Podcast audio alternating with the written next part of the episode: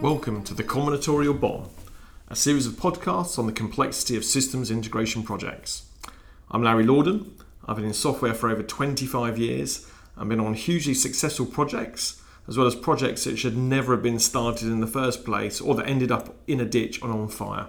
In this first episode, entitled The Overheads of Scale, I'll be talking to James Barker, a good friend and colleague, and who is himself a battle hardened veteran of massive SI projects.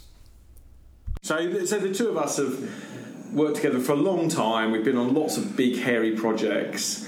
Um, so, James, Yeah.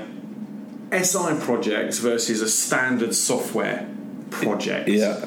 Okay. Right. How do you characterise the difference between a big SI project and a, and a typical software project? Big SI project probably has, well, in my experience, it's a multi-vendor environment. So you'll have um, typically your teams, your delivery team, like an Accenture or a PwC. In I've used, I've worked with Accenture, Tata, Patni, Infosys, IBM, the full amount. Then the software vendors. So um, we worked with Tibco Professional Services, um, Chordiant, which is now Pega, um, Single View billing billing and rating system, um, and the big the big scary projects when all those guys are in together and you you try and they've all got their different architectures and you're trying to pull it all together into some kind of coherent solution. Typically tends to have a fifty million dollar price tag as well. Yeah. Yeah. Yeah. These, these are not cheap things, right? And Yeah. the problem, yeah, well, one of the problems you definitely see is um, this this thing where you've got um, a combination of the number of vendors, the number of systems, number of APIs, the number of permutations of the journey, all of these things. Yeah. Um, the the factor, the scale factors of complexity add up. Well, so don't add up; they multiply.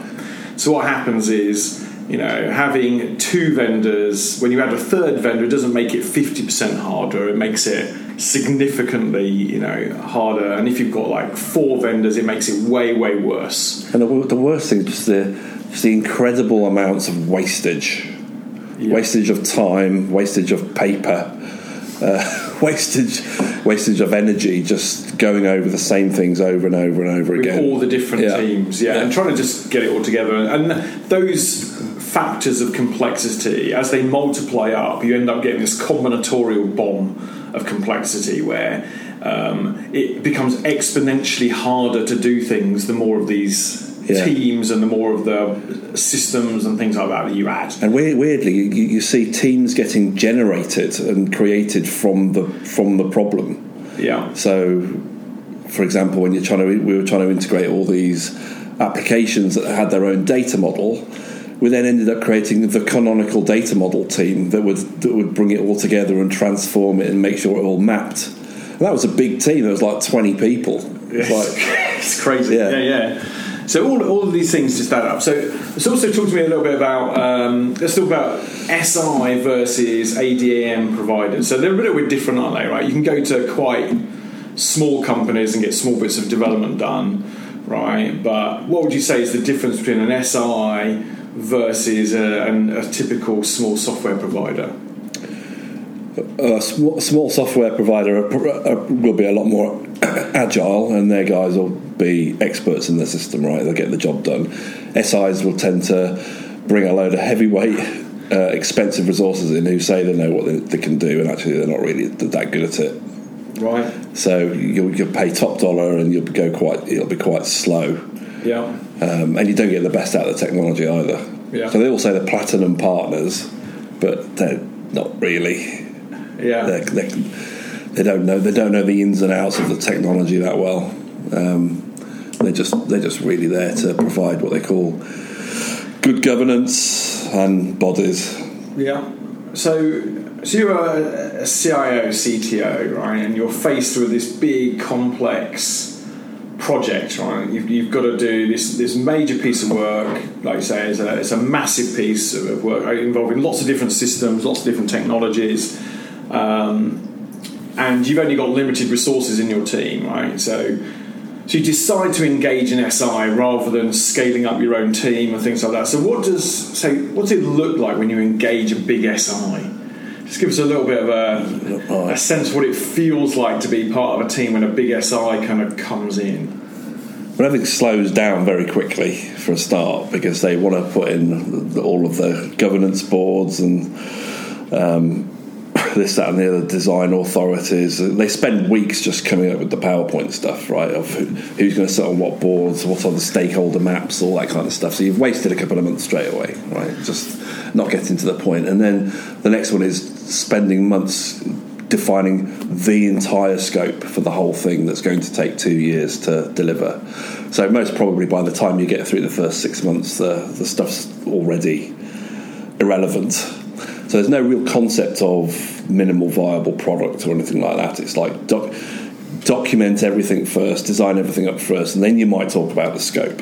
Yeah, yeah, it's bigger than that. So, so, so why, why do people even do it? Right? Why why do people get fear, SIs in? Fear factor, I think. Uh, often CIOs don't know how to tackle the problem so that they go to someone who they can. There's, there's this term, one throat to choke. Oh right? yeah, yeah, I remember so, that one. Yeah. So you, you get you get some suit in that you can bash over the head every time something goes wrong, and he just takes it for the team. Yeah, um, that's a lot easier to do than with your own people.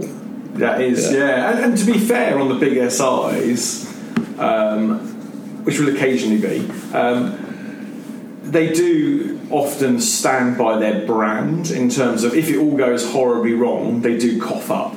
Yeah. Right. Um, sort of. You, sort of. You pay, yeah, it's like it's like insurance, though. You, you've, you've paid for that. They've they really they they baked in the failure into the into the cost, yeah. right? And it hasn't also recovered for you the lost business opportunity no. or any of these sorts of things. So it's not what you want, but as you say, it is something where you're unlikely to get fired yeah. by engaging a big SI, even yeah. if it goes horribly wrong, because you're like, well, you know, they're a big SI, they give us our money back, etc., or they give us some of our money back. So it's a safer option than um, kind of ramping up your own team. However, I, I, I don't, I don't know the statistics, but um, I bet a quarter of these big projects fail. Oh, there, there was definitely a time when for big enterprise projects. It wasn't that long ago where it was way over half. Really? Of any, and the bigger the project, the less likely it was to succeed. Yeah. Right. That, and I think that still probably holds true. Yeah. Right. The more people you involve. Um, the greater the likelihood that the project is going to collapse literally under its own weight yeah. as you add all these teams and things like yeah. this. Um, so, actually, one of the things that is interesting as well is this the, the gonculator. So this this varies um, from SI to SI, but really every SI has got a way of estimating the number of people and the cost of a project. And what yeah. they do is they take all these complexity factors. So they'll look at number of APIs, the complexity of the AP, of the APIs um, number of screens, a number of systems involved, all of these things that add up to the combinatorial bomb of complexity, and they will put all of these things into a spreadsheet or some kind of tool, um, and you know the gonculator, and then they will pull the big lever. Yeah. And that will spit a number, and the number is the cost of the project. And then what they do, and this is the bizarre thing, is they reverse engineer the team size to the cost of the project. Yeah. So I'll spell this big number and they go, right, this means we need 80 developers and 40 testers yeah. and, you know, and they'll shape it like that. Not really coming at it from a first principles, how should it look? It's here's all the things, here's what the tool says. Yeah. Boom. And this is part of um, They're very precious about it as well. Oh yeah, super this precious. is like super secret IP. I've got yeah. I've got a view of it a couple of times because you get to know people and they show you it, but they're like can't show this to anybody type thing. It's like they're, they're you know it's their crown jewels because it, it, stands the whole company up, and they use they can say oh it's all based on actuals. Yeah, yeah. yeah but based on actuals of a really high, a fat team, right? Yeah, yeah, so. exactly. Um, they're very risk averse. Yeah, they're super risk averse, right? So they'll definitely throw bodies at things. Um, as well. It even generates things like the number of PMO analysts you need.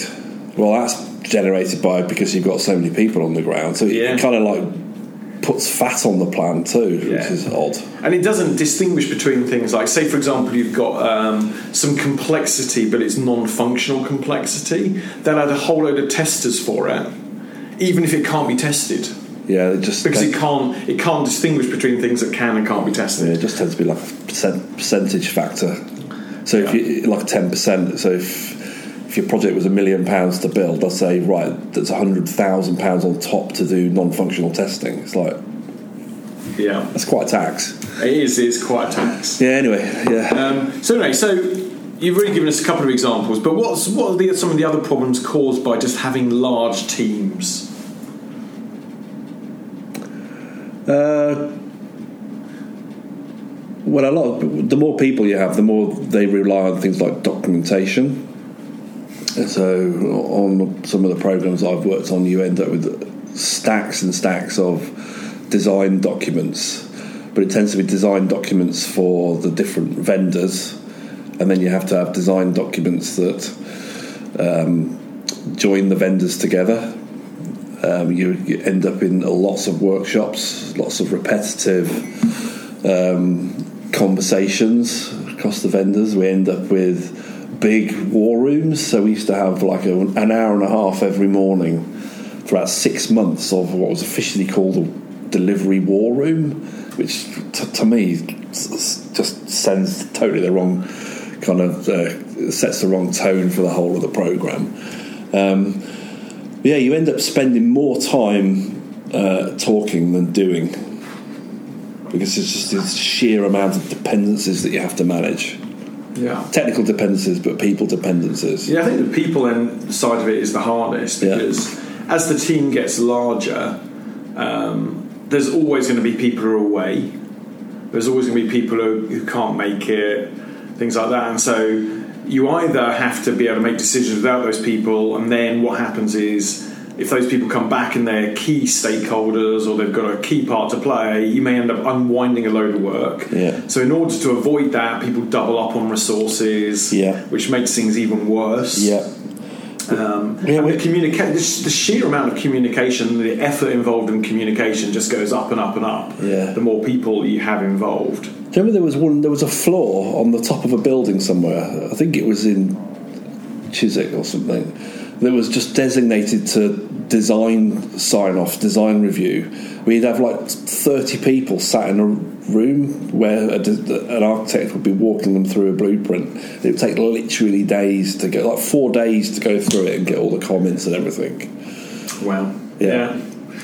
Yeah. Yeah. Um, and also, the more people you have involved, the more opinions you've got, just the harder it is to make decisions. Oh, there used to be huge amounts of arguments yeah. who, about who should where that piece of development should be. So there'd always be like uh, vendor fighting for the work. So it'd be better to do this in the billing system. No, it'd be better to do this in Tibco. It'd be better to do this in Chordiant because they want to grab the dollars, right? Yeah, yeah. Yeah, it, it definitely makes it really tricky. So, and this is also made worse sometimes by the contract itself.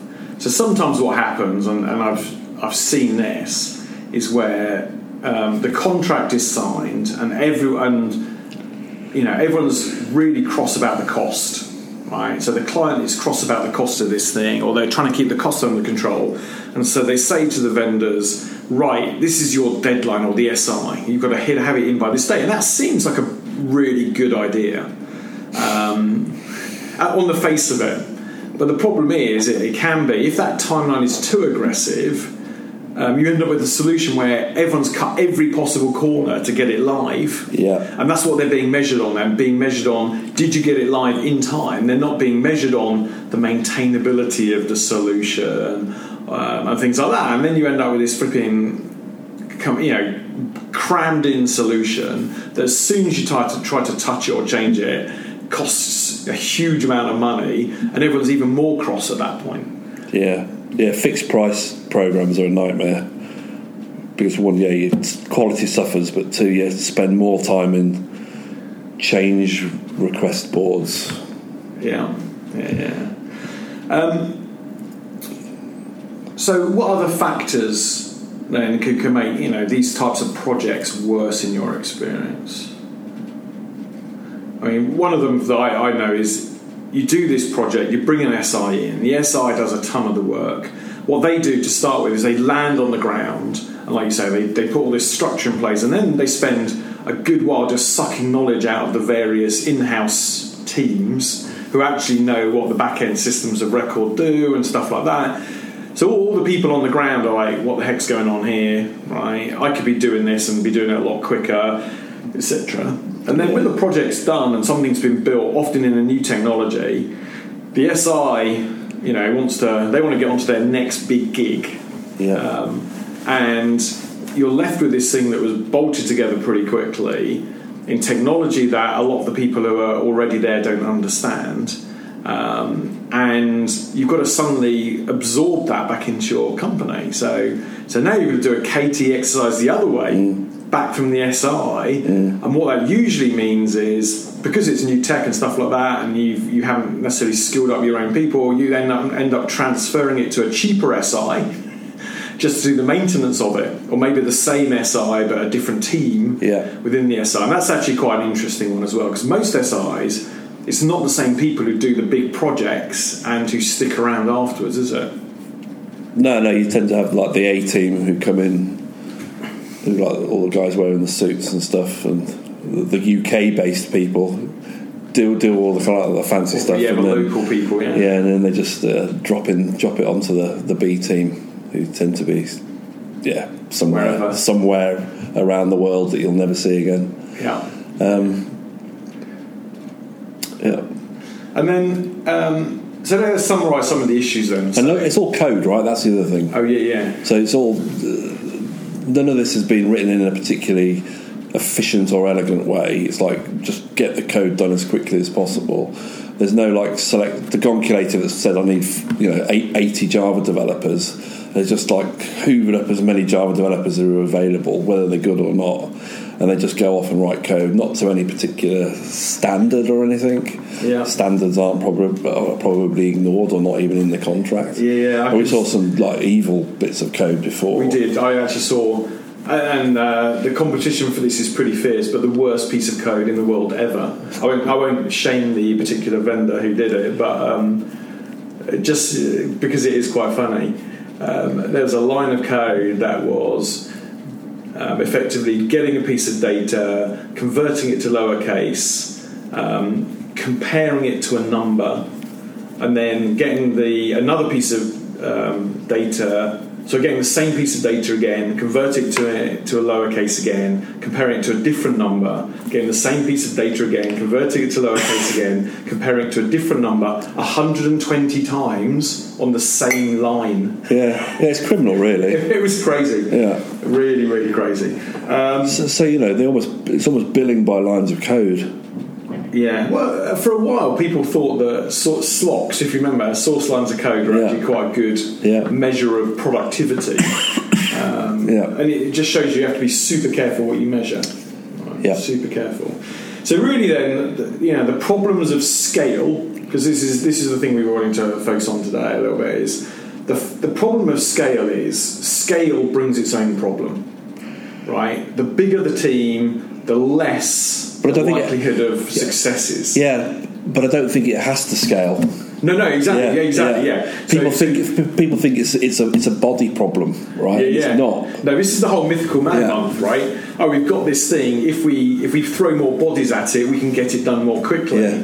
Um, and sometimes it's it doesn't take long actually for it to start being completely counterproductive. Yeah, Um, so um, so yeah, so scale brings its own problem because the communication problems become way harder yeah, the coordination problems become way harder.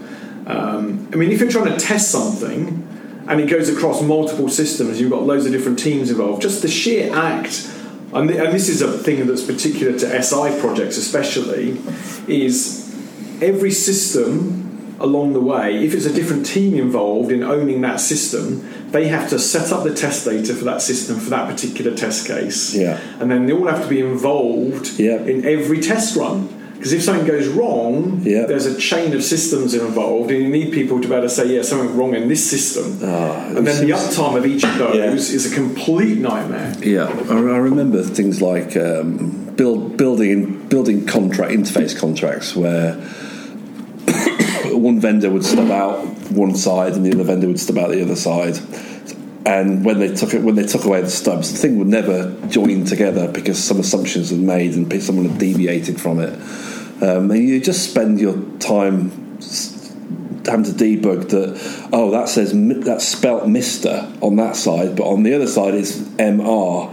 Oh, that's a bug. Right, got to go and change that now. Change it in the data model. Everything. It used to take forever. Yeah, yeah, But it was like every. It was every day. We used to like have a good. We used to leave uh, like high fiving if we'd like worked t- fourteen hours and we got an API working. It was just like we used to work all night and stuff. It was it was insane. Well, I can remember the same thing Yeah. at, at Best Buy when we're trying to do online activations, and the, we had like only three or four different teams involved. Yeah.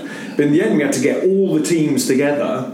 And the problem is when you've got these big projects, is there's time zone problems as well. Yeah, Because you end up with some teams who are based in India, some might be in the US, Yeah. etc., etc. So your window of opportunity for working in normal hours is almost nothing. Yeah. So everybody's working slightly out of hours in order to try and Yeah. make this thing work. And then you have to try and get this this, um, this test case through. So I can remember having to get these big rooms, and what we did in the end is we had to wheel in loads of TVs. And then we had all the different people in, so we could actually trace Yeah. the, the order going all the way through. But it took us a few months to work out that the progress was so slow. We had to do something drastic like that in order to actually make it yeah, happen. yeah. I remember we did something similar on Cobra. We called it dev to dev testing, where we actually get, had had a vendor tester sat with another vendor tester. He said, "You just got to pair program together." We had to like smash them together like that. Yeah. So anyway, so so the problems here are if you've got like these huge teams, um, you know, the, the communication, the collaboration is a problem. The technology often is a problem because you're trying to glue technologies together that you know typically haven't been. Um, and then each of these big SI vendors, because these projects are big and hairy, and peop they only get called in because people feel there is no alternative. The price on these is crazy. And the other problem with, with these massive teams is if you do run into a problem, the burn rate on the programs is insane. Yeah. So I mean, Cobra was what sixty million. I think so, yeah. I thought it was even more. I think, I think the more. first release was definitely 60 million. I, I think I left after that.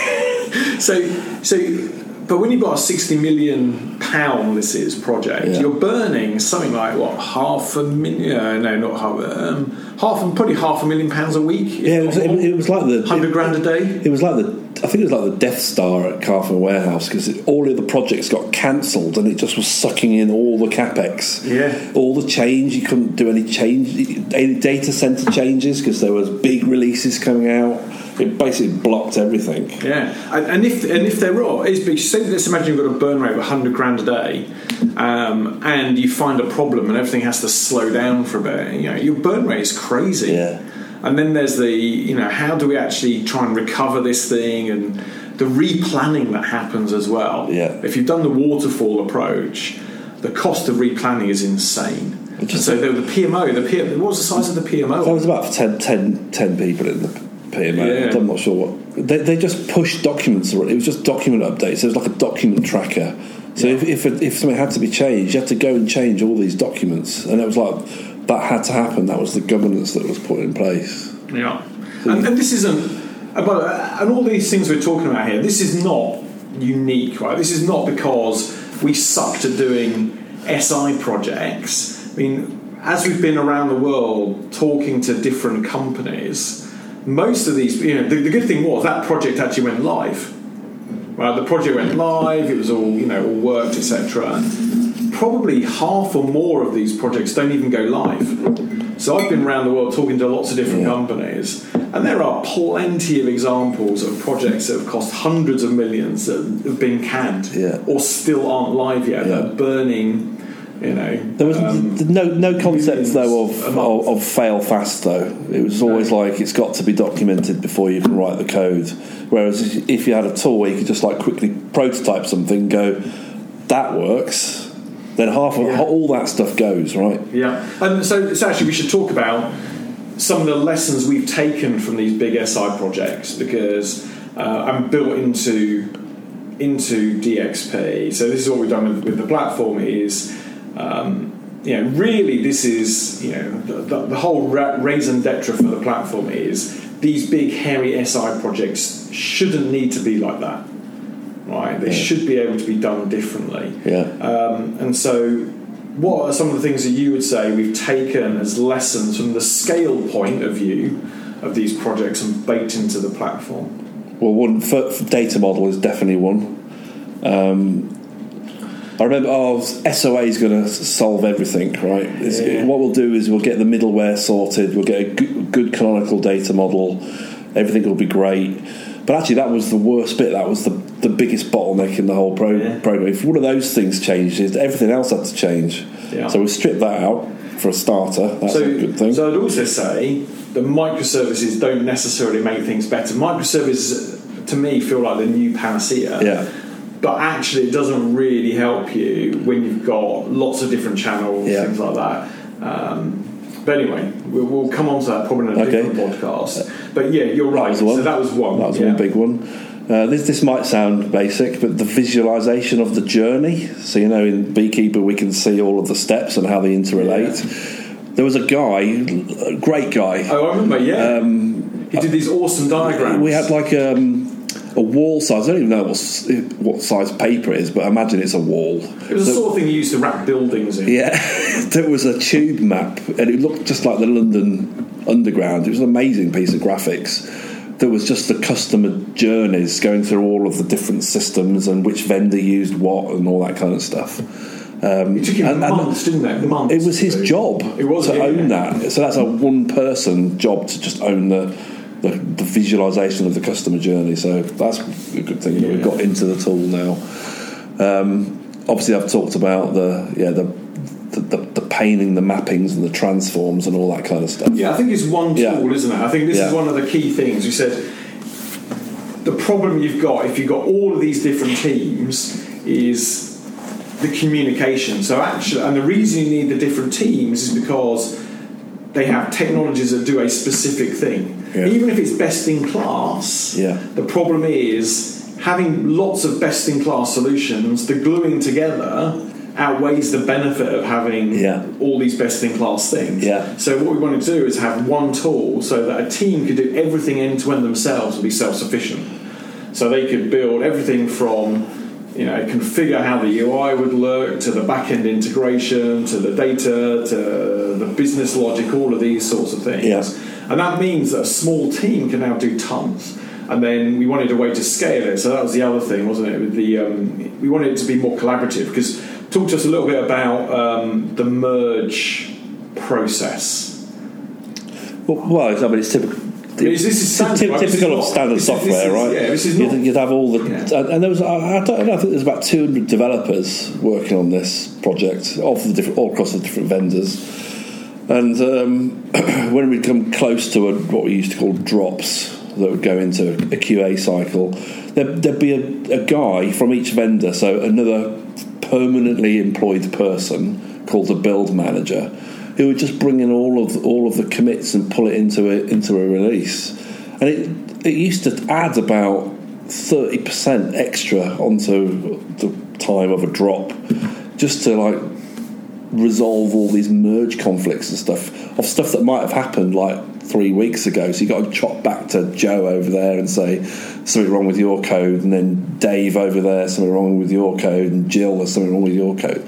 So it's like a cottage industry of code management, right? So I think when we set out with Beekeeper, we wanted to create the kind of Google Docs thing where it would like you'd know straight away if someone's bust something. Yeah, exactly. Yeah. So that's the collaborative thing where Yeah. lots of different teams we work on the same software. Nobody's checking stuff in, Yeah. as it were. But, but like yeah, that. but just, the- just a, a man's job as build manager, you can always see him wearing like a crash helmet.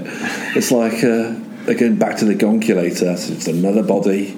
yeah, Yeah, Yeah, so basically, the, the more complex it is, the more bodies you throw there, the worse it actually gets. Um, all right, brilliant. So, quick summary then. I can think of another one. Oh yeah, gone.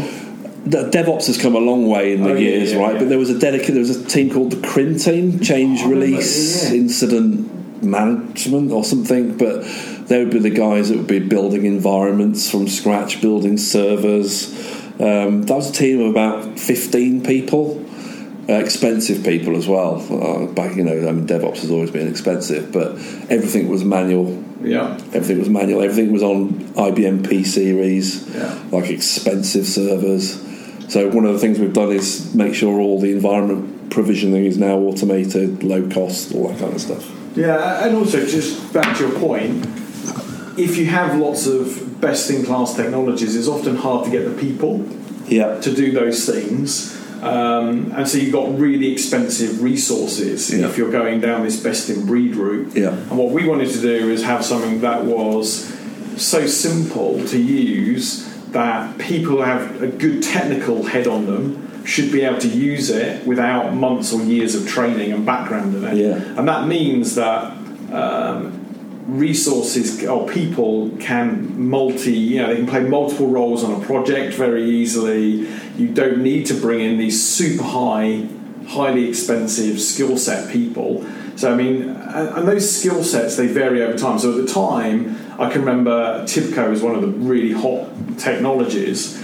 And in fact, this is this is one of the reasons actually why we, we made everything one talk was the, the TIBCO problem. So TIBCO is an enterprise kind of service bus, but it's got different bits to it. So there was a bit called Business Works, um, which was you know the actual kind of core message bus. Um, then there's a thing called Business Events, Yeah. right, which was the business logic. So if you wanted to write business logic as part of a integration, um, you wrote it in business events. That was a different skill set and a different team from the business works team. And then if something needed to be long running, you needed the iProcess module and the iProcess team. So if you had an integration that had had those those characteristics, had some business logic, and it had a little bit of long runningness to it, you'd need three different teams from the same vendor. And even getting the most basic stuff to work across all of those teams was just a nightmare. And so this is part of the reason we said, well, we have to have one tool. Um, and so what, what the tool does is it, we try and absorb all the different types of things you would need in a project and allow you to do it all in one place without having to know any syntax um, and things like that. And that's why um, that, that's why um, the tool is so good at doing these end-to-end projects is because you don't need to know all these different skill sets to do it. One person can literally do everything very easily. Um, okay. Yeah. All right, brilliant. Thanks, James. All right. Oh, that, was, that was fun, actually. It's quite cathartic. Yeah, yeah. Getting some of that stuff out. I feel better now. yeah, yeah. Uh, but for those of you who've never been involved in a big SI project, uh, Don't do them. don't, don't do, yeah. If you ever want to do one, do it just for the experience and just for the you know you'll get good. Um, I suppose career calluses for doing it. Yeah, I had hair then. Yeah, think I lost my hair on that project. it was pretty mental, wasn't it? Anyway, yeah. So if you like working all night, um, getting super frustrated, not making a lot of progress, um, and after two years maybe it gets cancelled, have have a go at a big SI project. Um, um, but anyway, but that's the reason why. One of the reasons why we built. Uh, what we built is just that scale factor, right? Scale is bad. So if you can do it with a small number of people, you are way, way, way better off. All right. Cheers, James. Thanks. Cheers.